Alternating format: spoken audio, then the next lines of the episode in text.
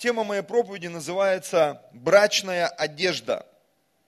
Что-то подобное я проповедовал примерно 3 года назад. Я посмотрел, у меня конспекты с 2011 года здесь в iPad. Представляете, как вот мы перебрались в Москву.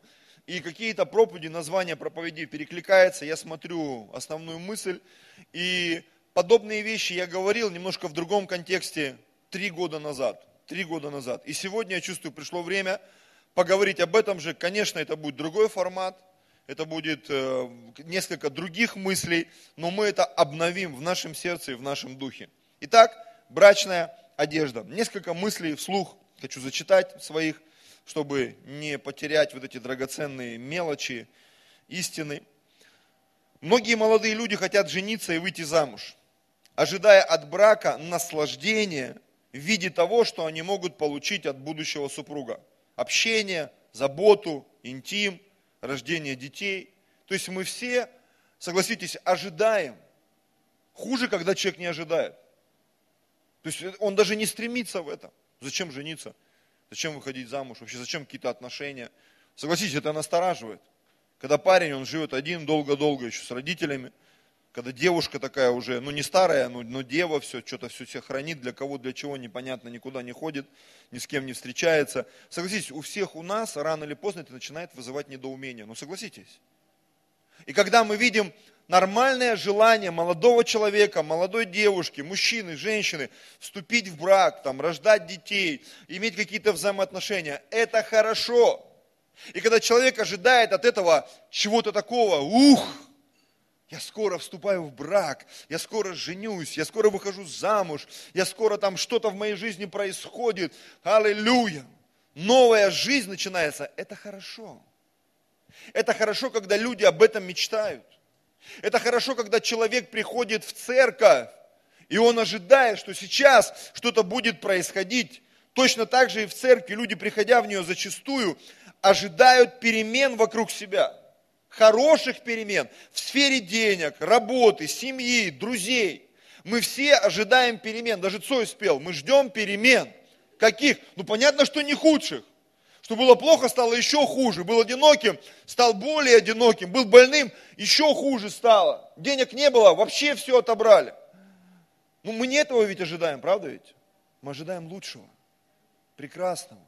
От брака, от церкви, от переезда, не знаю, в другой город. Мы все ожидаем чего-то лучшего. Но когда приходит какое-то время, проходит в браке, в церкви, да, у кого-то эти процессы быстрее, у кого-то дольше, начинаются трения между людьми. Иногда внутри твоей головы трения начинаются. Ты ничего не говоришь, там просто сам с собой разговариваешь. Ну согласитесь, это происходит. Почему? Мы все это переживаем. Когда это происходит у детей, мы это называем переходный возраст. А когда у взрослых это происходит, это как назвать? Отходный возраст, да, кризис среднего возраста у мужчин, у женщин, там, да. Ну, не будем эти термины медицинские там все провозглашать. И говорят, это там у нее, у него, это вот кризис среднего возраста. У мужчин это так называется, у женщин так. Тоже своего рода переходный возраст, только непонятно, ты вверх идешь или вниз, влево или вправо. То есть трения, они происходят. И эти трения приводят к разочарованию. Почему? Потому что брак – это не только новые права. Вау, столько прелестей в браке, столько интересного. Когда человек приходит в церковь, здесь, по умолчанию не матерятся люди, стараются друг друга не обманывать, стараются друг другу не врать, стараются друг друга не обижать. Так в уголке немножко там погрызлись друг с другом, да. А так официально мы. Я иногда просто наблюдаю, там одни поговорили, другие, там, судя по лицам, то, что друг другу говорят, думаешь, явно никакие какие-то не прелести. Это происходит. Почему? Трение. Потому что у нас есть определенное ожидание, и мы не всегда осознаем, что когда приходит это разочарование, мы не осознаем, что брак это не только новые права, но и новые обязанности. Обязанности, которые приходят в нашу жизнь. Аллилуйя. Это не только новые отношения, где можно что-то получить или получать периодически, методично. Еду, одежду, интим, деньги там, я не знаю, благословения. Но это отношения, в которых придется что-то отдать или отдавать постоянно, периодически. Это не только права, это обязанности. Когда мы одеваем брачные одежды мужа, жены, жениха, невесты, там, брата, сестры, в церкви, где-то, по жизни просто, ты на работу устраиваешься, о, там какие-то льготы, поверь мне, за эти льготы тебя столько могут спросить. У меня когда брат в Москву приезжал, он устроился на какую-то работу, через 2 дня сидит, говорит, нет, брат, наверное, я буду увольняться. Почему? Я когда почитал там положение, как увольняться, вход рубль, выход 2, говорит, поеду-ка я уволюсь сразу. Он там в какой-то магазин там интересный в Москве устроился. То есть он все взвесил.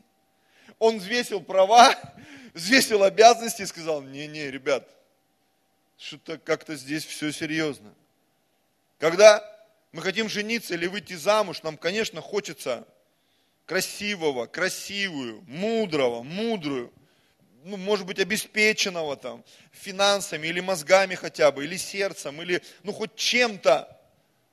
Почему? Мы ожидаем. Я сегодня вспомнил, у Ульяны как-то я раздобыл эту книжку, она где Ульяна? Ули нету, да, все домой поехали. Не знаю, у нее нет. И там эта книга, помните, я проповедовал, называется «Куда делась собака?».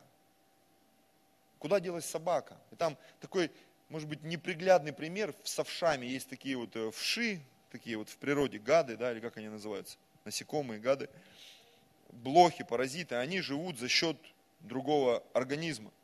И там вот описывается взаимоотношение, что там Дженнифер, к примеру, встретила там Пола или Гарри, и они так друг в друга влюблены, они знают, что они скоро поженятся. И вот ход мысли одной и ход мысли другого. Он такой прекрасный, он будет меня обеспечивать, он будет мне все покупать, он обо мне будет заботиться.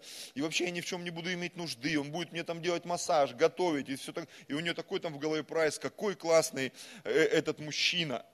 Аллилуйя. А этот мужчина ждет от этой женщины, слушай, она такая классная, она мне будет готовить, делать массаж, у нас будет много интима, у нас будет много всего. И вот они женились друг на друге. И ничего не происходит. Происходит, но не так, как они хотели. Не в тех дозах, какой они хотели. Они одели брачные одежды, как бы одели.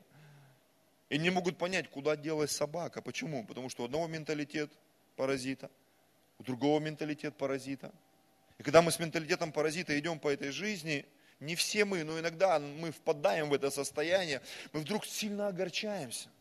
Нам так мало дают, нам так мало служат, так мало вообще где мои права? Мы такие борцы за права становимся в браке, в жизни, в семье, где бы то ни было. Я когда смотрю, вот люди у нас там что-то куда-то выходят на какие-то демонстрации, я не говорю, что я там прям за президента топлю там и готов умереть, но я понимаю, что какой бы ни был у нас президент, его нужно уважать, написано царя, Бога бойтесь, царя чтите, так написано в Писании. Ну согласитесь. Мы должны молиться за нашего президента, за наше управление, за наших начальников, царей. Зачем? Чтобы Бог с ними разбирался. На самом деле, хотя бы с этого начать. Не просто выходить там, как читаешь в этих вот в соцсетях, там вышли, там половине проплатили деньги, нам сказали, идите там, кричите там и так далее. Я не против бастующих там или против властей, но я понимаю, я за другой подход. Если ты хочешь пользоваться правами, хотя бы начни исполнять обязанности. Одень на себя эти брачные одежды. Аллилуйя. Также в церкви, я повторюсь, люди приходят в нее зачастую, ожидают перемен вокруг себя, в сфере денег, работы, семей, друзей, не осознавая порой, что главные перемены должны происходить внутри нас, внутри меня.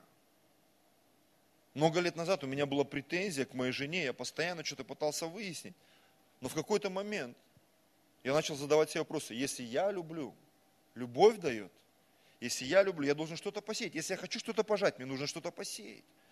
В жизнь человека, своего ближнего, людей, которым я служу, что-то дать, взять какую-то обязанность в своей жизни. Аминь. Обязанность. Не просто, о, это такая морока, это такая лямка, это такое поприще. Нет, это кайф, это наслаждение, когда я кому-то что-то отдаю. Аминь. Деяния 20 глава, 35 стих. «Во всем показал я вам, что так трудясь, надобно поддерживать слабых и памятовать или помнить слова Господа Иисуса, ибо Он сам сказал, блаженнее давать, нежели принимать. Когда мы отдаем, мы более счастливы.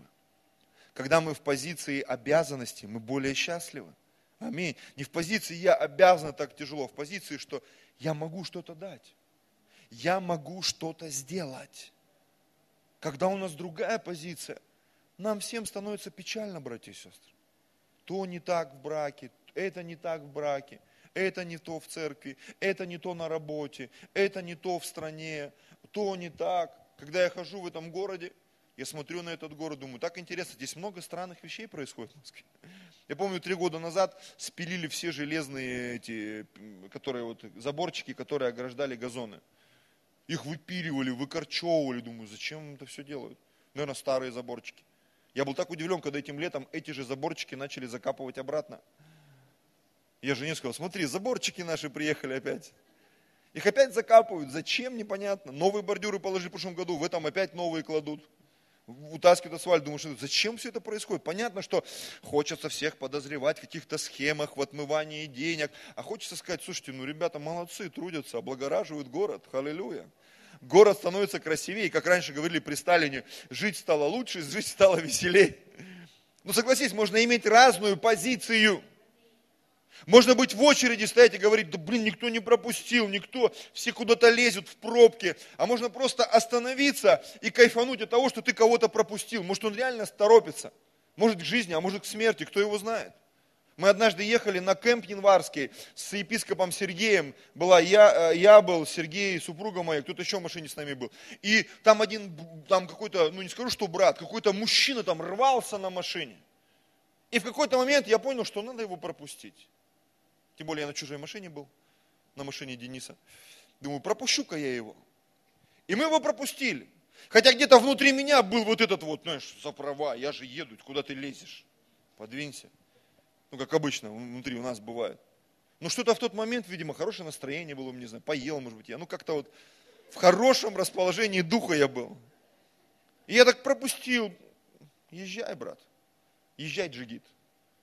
Знаете, буквально через 30 секунд.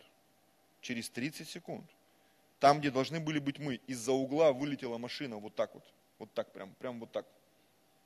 И вот в эту машину, которая перед нами. И все, вау, все так оживились в нашей машине. Мы вдруг поняли, что мы уступили свое место кому-то. Что иногда обязанности, они таким благословением, когда ты кому-то уступил, ты кому-то дал пройти вперед. Я вспоминаю эту сказку, которую в детстве мы читали. Помните, когда человек там, он занимался земледельством, и там приходил этот ракетир-медведь. Он говорит, давай делиться. Он говорит, ну давай, в этом году вершки тебе, мне корешки. И он там репу собрал, вся ботва медведю. Медведь ел эту ботву. Ерунда какая-то.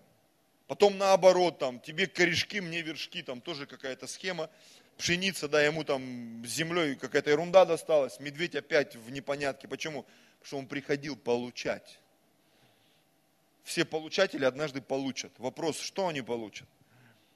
Но те, кто отдает однажды, они пожнут. Мы все пожнем. Делая добро, да не унывая, мы сегодня будем об этом говорить чуть позже. Поэтому, когда мы одеваем на себя эти брачные одежды, и мы ожидаем чего-то, конечно же, мы и это будем получать. Но мы должны быть готовы к тому, чтобы отдавать.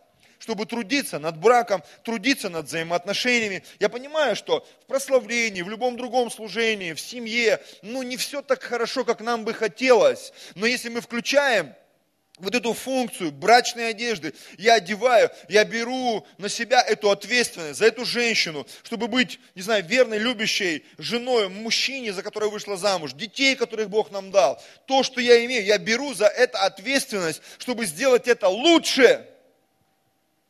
Тогда реально на нас брачные одежды. Потому что брачные одежды – это взаимоотношения завета.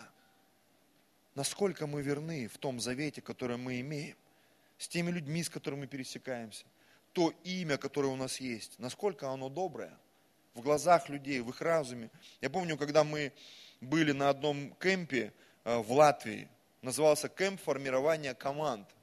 И там одно из заданий было очень интересное. Мы все играли в камень, ножницы, бумага. И у каждого из нас на спине висел такой кружочек, и он там был красного, желтого и зеленого цвета. И когда ты с кем-то поиграешь, тебе человек сзади клеил наклеечку в какой-то из секторов, и прежде чем с тобой играл кто-то другой, он смотрел тебе на спину, потому что ты не знал, что у тебя на спине был. Какая твоя репутация? Можно ли с тобой договориться, или ты на броне всю жизнь, или такой ни рыба, ни мясо, желтенький. И по репутации, которую мы порой не знаем, что у нас там на спине, люди, они судят о нас. И с нами играли в камень, ножницы, бумага. Нас было там 24 человека, нужно было с каждым поиграть. И потом в конце, когда ты снимал, ты очень сильно удивлялся, какая у тебя была репутация по той игре, которой ты играл.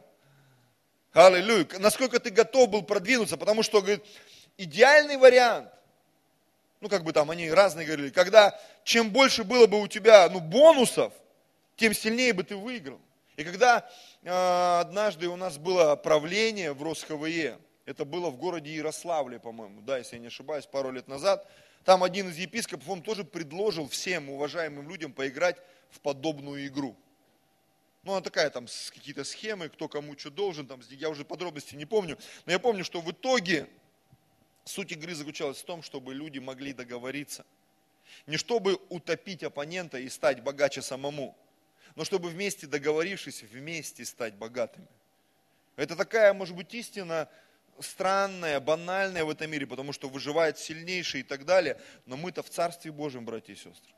И если мы говорим о брачных взаимоотношениях, о брачной одежде, мы говорим о той ответственности, которая лежит на нас на самом деле. И порой не надо смотреть в огород соседа, в тетрадь там соседа. Смотри то, что происходит в твоей жизни и что будет говорить о тебе. Аминь. Давайте прочитаем одну притчу. Матфея, 22 глава, с 1 стиха. Притча.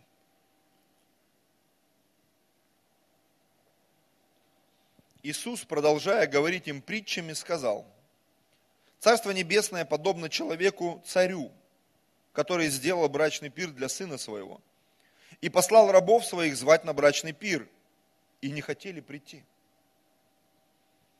В этом тоже парадокс.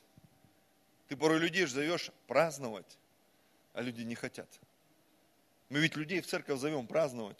Свободу от греха, свободу от проклятий, свободу от рабства сатаны. Но люди не хотят порой. В этом парадокс. И опять послал других рабов, сказав: «Скажите званым, вот я приготовил обед мой, тельцы мои, что откормлено, заколото, все готово, приходите на брачный пир». Но они, пренебрегши то, пошли кто на поле свое, кто на торговлю свою. Прочие же, схватив рабов его, оскорбили и убили их. Услышав о сем, царь разгневался и послал войска свои, и истребил убийц он их, и сжег город их. Даже такое происходит. Тогда говорит он рабам своим: «Брачный пир готов, а званые не были достойны». Знаете, какую мораль я здесь вижу? Что Бог, невзирая на то, что происходит в нашей жизни, Он все равно делает свою работу. И все пророчества, которые были в твою и мою жизнь, рано или поздно придет время для их исполнения. Вопрос, придем ли мы за этим? Придем ли мы за этим, за тем, что нам дали? Будем ли мы там в тот момент? Или мы будем где-то в другом месте, забыв вообще про все про это? И вот он сказал: брачный пир готов, званые не были достойны. Итак, пойдите на распутье, и всех, кого найдете, зовите на брачный пир. Что такое распутье? Это когда человек сидит где-то и не знает, куда ему идти. Туда дорога, туда дорога, туда дорога. И порой мы находимся на распутье по жизни. Это касается наших взаимоотношений в семье, в работе. Это касается нашей позиции даже в Боге. Кто я? Сегодня церковь столкнулась с этим. Сергей Синокосов, епископ, написал книгу «Кто я?». Это волнует многих. А кто я на самом деле? И люди не получают ответа. Они говорят: я вот в этом не хочу, значит, я не это. В этом не хочу. И мы порой вот этим вот методом отказа, отвержения. Но, может быть, это не так. И нужно немножко пройти дальше, немножко нырнуть глубже, копнуть глубже. Люди на распутье. И Бог ловит людей на этих распутьях. Он ловит их и призывает: пойдем, я покажу тебе что-то, я расскажу тебе что-то. И рабы те, выйдя на дорогу, собрали всех, кого только нашли, и злых, и добрых. В церковь не приходят такие люди, прям подстриженные, накрахмаленные. Большинство из нас приходит с какими-то историями, о которых особо рассказывать не хочется. Ну, согласитесь. Может быть, не мы, но нам кто-то причинял боль. А может быть, и мы. У каждого из нас есть истории, которые вызывают печаль, когда мы вспоминаем об этом. И даже вспоминать порой о чем-то не хочется. И вот нас Господь всех собирает в церковь, дает нам возможность выйти замуж, жениться. И брачный пир наполнился возлежащими. Царь, войдя посмотреть возлежащих, увидел там человека, одетого не в брачную одежду.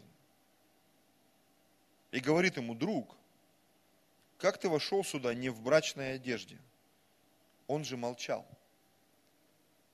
Если мы сейчас опять вернемся к контексту моей проповеди, к тому, что я говорю, что брачная одежда – это определенные обязанности, это определенные правила. И они существуют везде, братья и сестры. Они существуют в браке, они существуют на работе, в церкви, в каких-то организациях. Вот у нас сын Максим, средний, поступает там в одно заведение. Я когда был на родительском собрании, там ходить только в такой одежде, приходить во столько, делать то, там, это нельзя, то нельзя, вот это можно, это вот так, это вот так. И я сидел, у меня аж пальцы задымились писать, что можно, что нельзя. И я понимаю, в каждом приходе свой устав, в каждой семье свои правила, в каждых каких-то сферах там свои условия, по которым ты должен работать, двигаться, существовать. Но согласитесь, везде существуют по умолчанию брачные одежды, без которых ты не можешь находиться в этой организации. Определенный дресс-код, определенная манера поведения, определенная речь. И когда мы попадаем на территорию Царства Божьего, конечно же, это тоже присутствует. Аминь. Но не может человек там пить, курить, колоться, там, изменять налево-направо и ходить в святости. Не сможет он. Его будет просто разрывать вот этой атмосферой. Не сможет, написано, нечестивый усидеть в собрании праведных. Не сможет. Не сможет. Морально не сможет. Эмоционально не сможет. Точно так же, как святой человек, но не сможет он находиться среди вот каких-то извращенцев, где прокурено, где накурено. Я бывает, по Москве двигаешься, и где-то вот в каких-то заведениях окажешься там, что-нибудь покупаешь или где-то, и потом выходишь, думаешь, куревом воняет просто нереально. И домой приезжаешь, не знаю, ты где был вообще? Я говорю, да это нигде не был, я вообще не знаю, надо срочно постирать одежду. Почему? Ты куда-то забрел. И вот этот запах, он тебя преследует. А помимо того, что бывает запах физический, и запах духовный, и запах душевный, ты понимаешь, что за духан вообще? Чем человек заражен? Почему он об этом говорит? Он где-то отравился. Он где-то чего-то нахватался. И мы вот в таких вот небрачных одеждах мы порой приходим.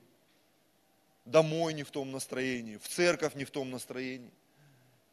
И Господь, Он в наше сердце стучит. Стучит. Он говорит: брат, сестра, сын мой, дочь, ты не в той одежде пришел.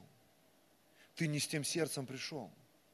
Ты пришел с протянутой рукой, чтобы получать, а нужно идти с протянутой рукой, чтобы отдавать. И тогда ты будешь счастливый. Да мне мало. Я сам хочу. Мне там не погладили, мне сказали, что меня любят. Мне там это не сделали, мне то не сделали.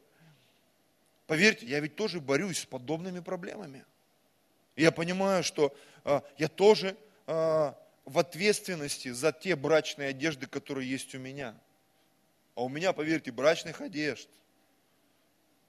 Как мужчина, одна одежда. Как муж, еще одна одежда. Как отец, у меня 3. Еще одна одежда. Пастор в этой церкви. Есть определенная ответственность. Священник в этом городе. И это можно перечислять. Это не маски, не подумайте неправильно, это одежды. Это ответственность перед женой, перед детьми, перед церковью, перед объединением, в котором я являюсь координатором, перед еще какими-то там людьми, перед своими родителями. перед церквями, которые есть у нас, которые мы открыли, и за которые я несу ответственность как старший пастор. И это все определенные брачные одежды. Понятно, что есть свои бонусы, есть свои прелести, есть свои плюсы. Это так. Но, как я уже сказал, всего есть не только права, но и обязанности. Люди хотят веселиться порой, наслаждаться, но не хотят одевать брачные одежды. Я несколько мыслей зачитаю. Я буду в церкви, но буду наблюдать. Если все хорошо, с вами потусуюсь. Если все плохо, разбегаемся. Я пойду поищу получше, покомфортнее. Это очень похоже и на популярные взаимоотношения в современном обществе, где люди живут как муж и жена, не являясь таковыми законно, не одевая брачных одежд. Сейчас сложно понять, мужчины в этом заинтересованы или женщины, потому что сейчас смотришь, мир настолько трансформируется. Раньше было так, что мужчины не хотели брать ответственность. Но сегодня я замечаю, это тенденция. Женщины не хотят брать ответственность. Почему? Они не хотят рожать. Я хочу жить для себя. А то сейчас раз подпишешься, залетишь и все такое. И ты сейчас понимаешь, что где-то вот это уже уравнялось. Не только кризис мужского лидерства, но приходит кризис и женского материнства. Как бы не залететь, то потом не огребешься, потому что никто ответственность не возьмет. И ты понимаешь, что вот это вот шаткое состояние, оно говорит о том, что никто не хочет одевать брачные одежды. Я заметил сегодня, ты устраиваешься, там кредит берешь в банке там, или что-то там, куда-то устраиваешься, и там такие каббалистические условия, причем очень часто односторонние. И когда ты банку спрашиваешь, а почему вы не берете ответственность вот в этих пунктах? С чего ты взял? Кто тебе даст эту ответственность? Вот ты должен, а мы, если что, нет. И ты понимаешь, это все односторонне, такого не должно быть. И это муссируется в обществе. Но когда мы приходим к Богу, Бог предлагает нам другие взаимоотношения. Другой уровень взаимоотношений. Аминь. И смотрите, как ты вошел сюда не в брачной одежде? Он же молчал. Когда задаются конкретные вопросы, что ты делаешь? Дай отчет. Многим нечего сказать. Потому что ты понимаешь, где-то не было ответственности. Где-то не было вложений с моей стороны или с твоей стороны. И это нужно признать. Если я не молился, если я не постился, если я не заботился, и брак развалился, или кто-то ушел, кого-то я потерял, как друга, как брата, как сестру, это и моя ответственность в том числе. Аллилуйя. И у меня такая небольшая вырезка, 13 стих, давайте дочитаем. «Тогда сказал царь слугам, связав ему руки и ноги, возьмите его, бросьте во тьму внешнюю, там будет плач и скрежет зубов, ибо много званых, мало избранных». Аллилуйя.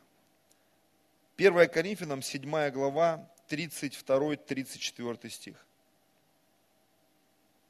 Брачные одежды – это состояние заботы. Не заботы такой, как Марфа, такой запыханный, в мыле. Нет. Это когда ты просто делаешь свои обязанности. Как мужчина, как женщина, как муж, как жена, как брат, как сестра. Ты просто говоришь, я хочу это делать. Я хочу быть в этом участником. Я хочу, чтобы какая-то прибыль была от меня в семье, в браке, в жизни, на работе, где бы то ни было. Я хочу быть прибыльным человеком, на которого могут ставить. Конечно, в сегодняшнем мире нам хочется, чтобы это было как-то конвертируемо. Нам хочется, согласитесь, и это нормально. Трудящийся достоин пропитания, не заграждая рта у вала молотящего. Это нормально.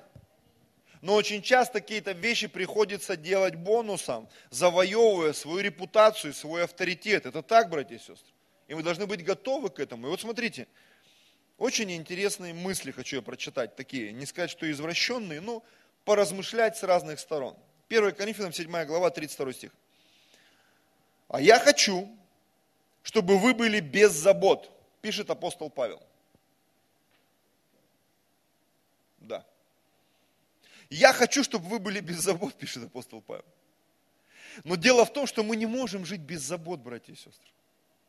Потому что в следующих словах того же апостола Павла я не то что вижу нелогичность, а я вижу, как бы, что его же слова, они доказывают, ну, не то что обратное, а они показывают, что неважно, где ты находишься, в браке, не в браке, все равно заботы остаются. Брачные одежды, они остаются в семье, вне семьи, в церкви, вне церкви, они остаются. Почему? Смотрите, неженатый что делает? Заботится. Он не женатый. А о чем тогда заботиться? О Господнем. Чтобы угодить Господу. Даже если ты не женатый, все равно заботиться придется. Все равно брачные одежды придется одеть. А женатый заботится о мирском. Ну, Павел был не женат, поэтому он и не дробил, так сказать. Да. Как угодить жене? Есть разность между замужнею и девицею. Незамужняя заботится о Господнем. Как угодить Господу? Чтобы быть святою и телом, и духом. А замужняя заботится о мирском, как угодить мужу. Конечно, сказать, аминь, апостол Павел. Ты молодец. Но я за женатых сегодня буду топить, уж простите меня. У нас 27 пар мы посчитали в церкви. Немножко виртуальных среди них. Большинство женатых, кто-то на старте, у кого-то еще все впереди. Но как бы то ни было, поэтому я такое обозначение дал. Пар, именно пар. Люди, которые согласились жить вместе, быть вместе. Это большая часть нашей церкви. И эти взаимоотношения, они требуют брачных одежд, обязанностей, заботы со стороны мужчины, заботы со стороны женщины. Когда мы говорим о церкви, мы братья и сестры. И эти взаимоотношения, они тоже требуют обязанностей, брачных одежд, заботы со стороны друг друга. Мы все заботимся. Мы не просто должны ждать друг от друга, но начинать думать чаще, а что бы я мог сделать для родных, для близких, для людей в церкви. Не просто там какой-то конфликт произошел, и мы начинаем бубнить друг против друга. Я так часто это замечаю, братья и сестры, ну хватит бубнить друг на друга. Давайте будем заботиться друг о друге. Мне Людмила говорит, надо объяснить, что такое забота. Ну, делай добро хотя бы. Вот увидел, что кто-то что-то не сделал, сделай ты. А я сделал случайно. И мне сказали, вот мы увидели, как ты делал, теперь ты всегда будешь это делать. А я не хочу. Ну и делай всегда. А что такого? Что такого-то? Это ж хорошо. Я вот иногда, у меня такая бабка включается дома, там, посуда не так, то не так. И знаешь, когда бывают дни просветления, я их называю, по-шаулински, я думаю, слушай, ну, видимо, я самый сильный в этом в семье. Видимо, никто не способен это делать всегда, так как я. А Бог же вечный, Он же неизменный, Он благословенный. И я хочу быть как Бог. Вечный, неизменный, благословенный. Я всегда подправлю, переставлю, перекладу, уберу вот это вот все, чтобы моя любимая супруга, дети зашли и сказали, вау. Хотя не помню, чтобы я слышал, чтобы они так сказали. Может быть, опять же, из своего эгоизма. Точно так же и супруга может сказать. Я много чего делаю, ты не замечаешь. Мы все почему-то не замечаем, ну согласитесь. Мы специалисты по выковыриванию соринок.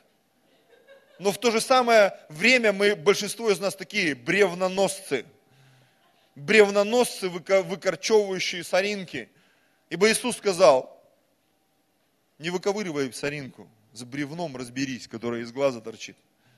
Этот фильм, как называется, такой фильм ужасов-то, где там бревно там всех убивало все время. Как этот фильм-то, Господи?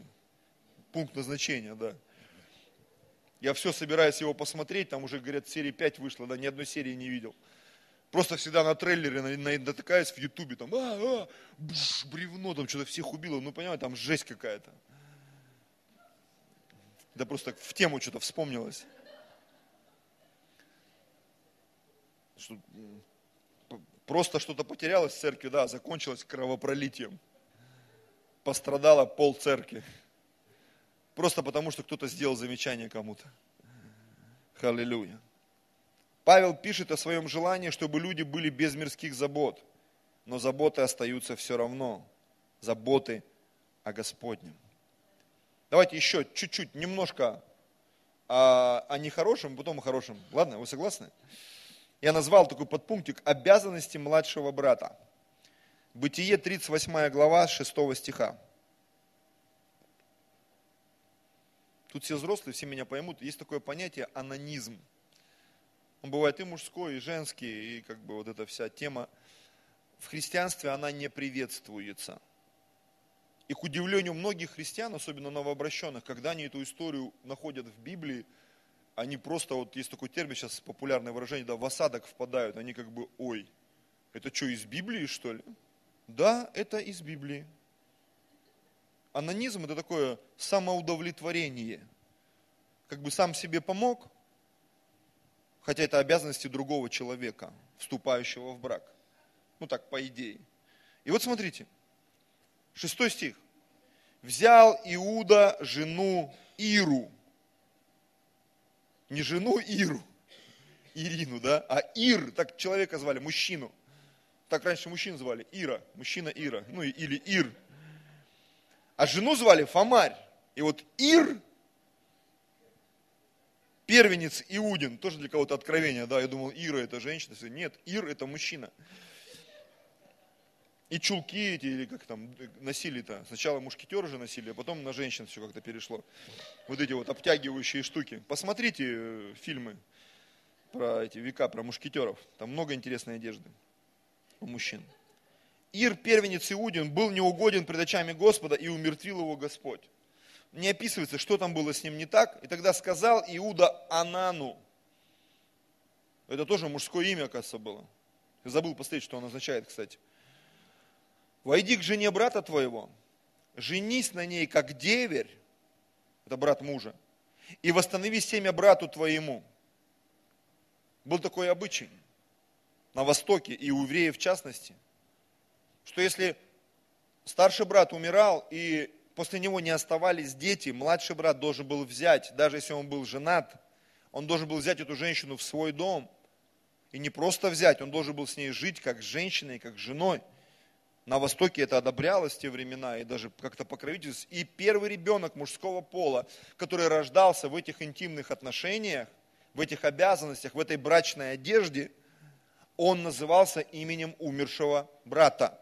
И так восстанавливалось семя. И его сын, который от младшего брата рождался, он жил жизнью своего дяди умершего. Он жил его судьбою и записывался в колене, как дядя, который умер. Он был как бы восстановлением потерянной линии родовой. Вот такая схема была у Господа. И вот смотрите, 9 стих. Онан знал, что семя будет не ему. Он это знал. И потому, когда входил к жене брата своего, изливал семя на землю, чтобы не дать семени брату. Знаете, я сегодня так размышлял, думаю, как часто люди, зная, что что-то не в их интересах, то есть не им будет, скидывают брачные одежды в себе, и в браке, и в церкви. Ну как бы о чем мне от этого? Че я буду напрягаться? Зачем мне это надо? И внутри каждого из нас иногда вот такой Онан просыпается, говорит, я не буду этого делать. Потому что Онан знал, что семя будет не ему. Мне же прибыли нет, смысл я буду напрягаться. Но это обязанность. И она была в то время. И очень часто, когда мы входим в чей-то труд, Писание говорит, верный в чужом получает свое. Верный в малом получает больше. Знаешь, я замечал часто, люди, живя в арендованных квартирах, они вообще не заморачиваются. Говорят, да там хозяин не двигается. И они живут в таком бардаке, в таком ужасе. Ну даже если хозяин не соглашается, сделай этот ремонт, ну хотя бы там копеечные обои чистые наклей. Хотя бы помой окна, ну сделай до свидания тараканам, ну хоть что-то сделай. Ну это же аренда. Знаете, я не такой, даже в аренде. Я хочу быть верным даже в аренде. Зачем? Чтобы получить свое. Даже когда я раньше брал там, или беру у кого-то автомобили, мне всегда хочется ее помыть, заправить. Я помню, кому-то из братьев в церкви вернул машину, он мне звонит, я не понял, говорит, там полный бак. Я говорю, ну да, полный бак. Зачем? Жена села, говорит, она говорит, в шоке, говорит, там говорит, мы даже стрелку никогда не видели, что она аж вот так вот туда вот. Нам, говорит, немножко аж страшно стало. Думали, что что-то там сломалось. Я говорю, нет, ну просто я как-то хотел вас отблагодарить, потому что я пользовался чужой машиной, как своей. Они, говорит, смеялись, там что-то, говорит, отмылось, мы даже не знали, что это отмывается. Я говорю, ну я заказал там, чтобы как-то вот хотелось, что встречали епископа, встречали, возили, и хотелось, чтобы машина, она благоухала как-то вся. Потому что это не мое, да, и понятно, семья будет не мне. Это чужая машина, ну и что? Я беру эту ответственность, сделать что-то лучше. Аминь. И очень часто, когда я в церкви вижу что-то, знаете, мне так легко там, взять телефон, начать снимать, там, ту же колонки, вообще не вопрос для меня. Таскать колонки, провода, что-то сделать, где-то поучаствовать. Просто я понимаю, приходит время вырасти другим людям. И поверьте, я делаю не потому, что внутри меня там вот этот человек поднимается. Я порой какие-то вещи не делаю, потому что я вижу вокруг меня так много братьев, сестер, которым следовало бы уже давно подняться и начать что-то делать. Не просто сидеть в стороне и аплодировать, как болельщики. Приходит время нам одеть эти брачные одежды, братья и сестры. Взять эту ответственность. В тех же домашних группах, потому что есть видение церкви, 20 домашек. Не просто шарахаться от этого, взять ответственность в евангелизации, в попечительстве, взять ответственность во многих структурах, которых сегодня, их может быть нету, они в зародыше. Подростковое служение, молодежное служение, служение там, не знаю, мамочкам, реабилитационное служение, да любое служение, которое можно взять и начать делать. Так много всего, чего я не перечислил. Просто одеть эти брачные одежды. То же самое в браке. Многие, да у нас там скандал за скандалом, скандал за скандалом. Да хватит уже вот этими вот трясти нестиранными вещами. Уже пришло время взять ответственность. Ответственность. Аллилуйя. Зло пред очами Господа было то, что Он сделал. Делал, не сделал, делал. Он делал это не один раз. Это было методично, неоднократно. И Господь умертвил его. В Иоанна 3,16 говорится, что ради нас Сын Божий одел брачные одежды. Бесно Бог послал Сына Своего в мир. Он умер на кресте для того, чтобы мы жили. Ибо так возлюбил Бог мир, что отдал Сына Своего Единородного, дабы всякий верующий в Него имел жизнь вечную, не погиб, но имел жизнь вечную. Что это? Продолжая эту тему, в Откровении 13, 8 главе написано, «И поклонятся Ему все живущие на земле, которых имена записаны в книге жизни у Агнца, закланного от создания мира». Эти одежды были приготовлены от создания мира. Кто скажет, неужели Бог знал, что люди согрешат? Он верил, что этого не произойдет. Но и на этот случай был заготовлен вариант Агнца, что Иисус станет человеком, придет в этот мир и восстановит вот этот баланс вселенский. Он вернет человечество к Богу через свою смерть и воскресение. Как вы думаете, хотелось это Иисусу делать? Я, зная Писание, понимаю, что не очень. Потому что когда был апогей вот этого давления в Гефсиманском саду, когда эмоционально он все это переживал, и написано, он молился, и у него были кровь вместо пота, было такое напряжение, и он по-человечески где-то, в своей человеческой природе, он начал молиться, говорит, Отец, да минует меня чаша сия. Это говорит о том, что ему не особо хотелось это делать. Брать на себя грехи всего мира, но это нужно было сделать. И он сказал, собравшись всеми силами, он сказал, но не моя воля будет, но твоя. Аминь.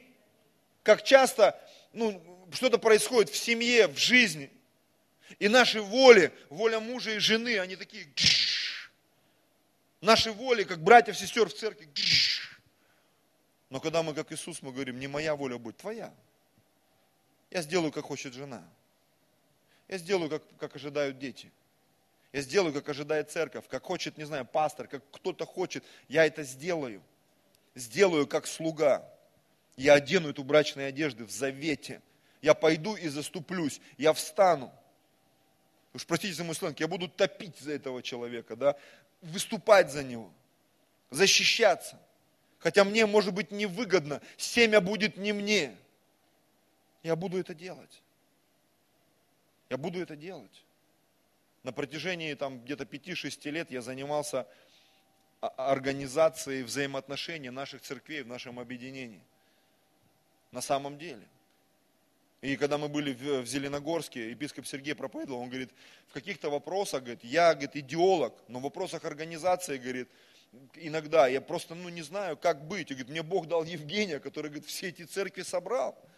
И слышать благодарность из его уст для меня, это была как награда, что я не зря это делал, я не зря таскал все эти годы, все эти брачные одежды. Когда звонил пасторам, пытался договориться, где-то через даже какие-то конкретные, сложные, серьезные разговоры, но мы это все сделали, собрали, и сегодня это все работает. Аминь. Экономически, физически. Это все работает. Административно, законодательно, мы все это довели, буквально там еще пару каких-то шагов осталось, в состояние, которое функционирует и работает. И сказать, а что ты за это получаешь? Ни копейки не получаю, братья и сестры. Ни копейки не получаю. Все на добровольных, волонтерских началах. И я верю, что Бог все воздаст. Я не то, что там жду, когда мне там принесут погоны, медали, короны. Но я знаю, что Господь это все видит. Он видит все. Когда читаешь книгу Ниеми, помните, как она заканчивается? Господь, ты видел, как я старался. Да воздаст Господь. Ниеми, он говорит, я сделал то, сделал это, там, те поклонялись, те не поклонялись, эти вот такие, тех за бороды таскал, этим сказал делать то, там вот то. То есть там понимаешь, что это реально, он такую работу делал пасторскую. Ниеми, почитайте книгу. Там жесть, пока он уехал куда-то, там опять в храм притащили какой-то мусор, он этот мусор выкинул. Там, говорит, дети не разговаривают по-еврейски, говорит, вы что, каких-то за бороды таскал мужиков, потому что они что-то там, простите, гадили, что-то делали не то.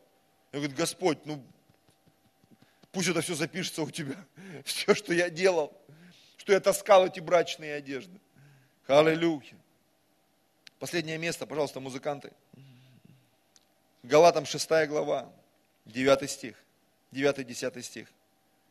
«Делая добро, да не унываем, ибо в свое время пожнем, если не ослабеем». Вы знаете, что брачная одежда – это делать добро. И здесь даже написано, кому. «Итак, доколе есть время», 10 стих, «будем делать добро всем, а наипаче своим по вере». Доколе есть время, а время есть и в браке, и в церкви. И когда происходят какие-то, трения, подводные течения, очень часто до тебя доходит какая-то информация, кто-то с кем-то рубанулся, кто-то что-то там в сомнениях, в разочарованиях, в тебе, там, в церкви, в организации, в бизнесе, там, еще в чем-то. И понимаешь, всегда есть выбор, загрузиться или продолжать двигаться дальше. Просто любить, просто верить в то, что однажды это все выровняется. И всякий раз я сдаю экзамен, продолжая делать добро, верить в людей. Потому что взлеты и падения будут всегда. Даже Иисусу то осанна кричали, то распни. Есть такое место, для меня оно знаковое, это Евангелие от Иоанна, 6 глава, 66 стих. 666. Кто знает, что там написано? Знаете, что там написано? С той поры написано, или с того времени, многие оставили его и уже больше не ходили с ним. О ком идет речь? Об Иисусе. А перед этим он начал говорить, если не будете пить кровь мою, есть плоть мою, то есть он такие вещи начал говорить, неудобоносимые. Люди говорят, какую он дичь какую-то несет, что он говорит вообще? И в Иоанна 666 написано, я не знаю, прикол это, почему так получилось. С той поры многие оставили его, уже с ним не ходили. И так бывает, когда кто-то отказывается исполнять свою обязанность. И тогда у нас начинается такое перетягивание каната. Ты не делаешь, и я не буду делать. А я для себя решил так, что даже если кто-то не делает, я все равно буду делать. Даже если кто-то говорит про меня, я не буду про него говорить. Даже если кто-то думает, а я не буду про него думать. Побеждай зло добром, написано. Мы будем делать добро. Мы будем верить. Мы будем любить. Мы будем эту брачную одежду носить в своем сердце, в своем разуме и в своем духе. И однажды, как говорит Писание, мы увидим великий плод. Великий плод, великий плод. Последнее свидетельство, и будем молиться. Я вспомнил книгу «Пыль на рояле», пастор Алексей Ледяев. И там в этой книге, говорит, я хочу поделиться свидетельством своей младшей дочери. Я рассказывал уже не раз это. Когда мама там попросила что-то там ее сделать, там массаж ног, там что-то там приготовить. Я, говорит, она, это свидетельство ее самой дочери. Говорит, я отказалась от этого, отказалась от того. Утром, говорит, пока мама мылась в душе, я, говорит, забежала в комнату, там у нее выкружила серьги, одела и побежала там в банк на работу. Ну, короче, было пару дней, когда она маму во всем обрезала. Спорила с ней там, мама там попросила то сделать, я не сделал, это сделать, я не сделала. То есть, как бы мама, что маме там, зачем ей служить? Зачем эти таскать брачные одежды? Дети-то выросли, и иногда родители просят хоть немножко какой-то помощи, какого-то внимания, какой-то заботы. И говорит, вот я в банке, вся такая на каблуках, в сережках крутых там, обслуживаю клиентов, ко мне подходит главный менеджер, говорит, там пришел клиент VIP, его надо обслужить. Говорит, я поднос там, кофе, что-то еще, я, говорит, там вся, вот на цирлах, знаете, там, ну, VIP-клиент же. Говорит, сидит женщина в шляпке, говорит, я подхожу, вот ваше кофе. Она, говорит, поднимает голову, а это моя мама. Говорит, я чуть не выронил этот стакан, слезы градом. Почему? Потому что все изменилось. Потому что дома это просто мама, а здесь это VIP-клиент. Она даже не знала, что это ее мама пришла к ней в банк. Говорит, как поменялись ценности сразу. Аллилуйя. Что где-то за деньги для VIP-клиентов мы такие брачные одежды носим. А родным, дорогим и близким людям мы не способны сделать элементарные вещи. Говорит, как все относительно. Это как 1000 рублей в магазине ничто, а в церкви, ой, это бешеные деньги. Бросить ведро.